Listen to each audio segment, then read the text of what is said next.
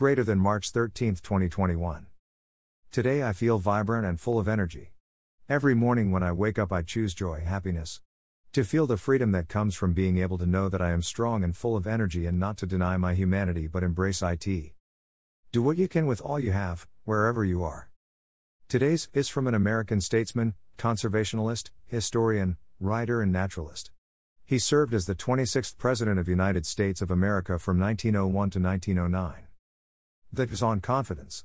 We are meant to understand that you should always have confidence in all you do and be able to achieve success. Affirmation of the day Happiness is a choice. I base my happiness on my own accomplishments and the blessings I've been given. Thank you for your time, do have a lovely day.